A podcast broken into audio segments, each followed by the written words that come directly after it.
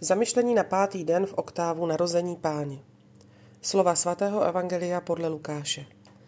Když nadešel den očišťování podle Mojžíšova zákona, přinesli Ježíše do Jeruzaléma, aby ho představili pánu, jak je psáno v zákoně páně. Všechno prvorozené mužského rodu, ať je zasvěceno pánu. Přitom chtěli také podat oběť, jak je to nařízeno v zákoně páně. Pár hrdliček nebo dvě holoubata. Tehdy žil v Jeruzalémě jeden člověk, jmenoval se Simeon.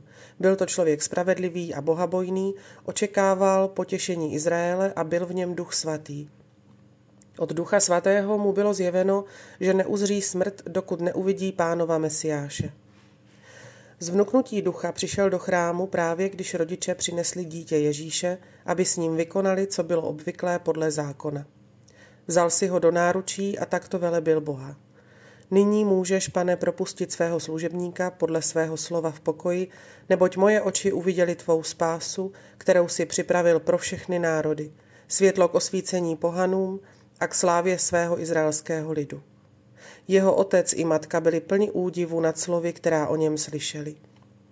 Simeon jim požehnal a jeho matce Marii prohlásil. On je ustanoven k pádu a k povstání mnohých v Izraeli a jako znamení, kterému se bude odporovat – i tvou vlastní duší pronikne meč, aby vyšlo najevo smýšlení mnoha srdcí. Dnes 29. prosince slavíme svátek svatého krále Davida. Ve skutečnosti je to však celá Davidova rodina, kterou chce dnes církev uctít a především je to ten nejslavnější z nich, Ježíš, syn Boží a syn Davidův. Dnes v tomto věčném dnes Božího syna se naplňuje a plně dovršuje stará smlouva z doby krále Davida – jak totiž vypráví dnešní evangelium, dítě Ježíš je svými rodiči podle zvyku starého zákona přivedeno do chrámu.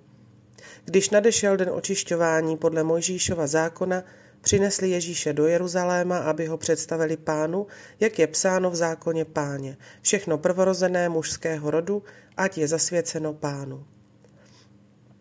Dnes je staré proroctví zastíněno a uvolňuje cestu novému. Ten, kterého ohlásil král David, když psal a zpíval své žalmy o Mesiáši, konečně vstoupil do božího chrámu.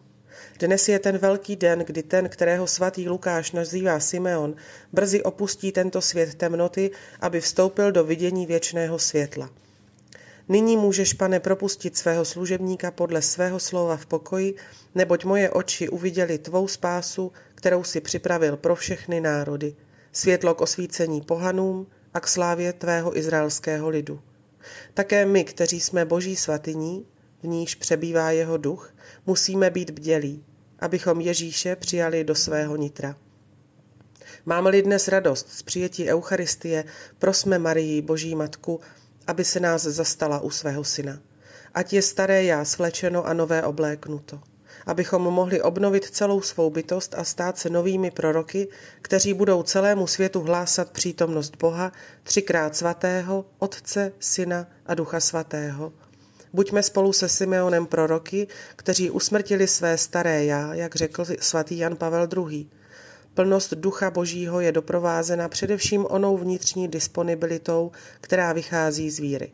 Starý Simeon, spravedlivý a zbožný muž, na němž spočinul duch svatý, to pocítil ve chvíli Ježíšova představení v chrámu.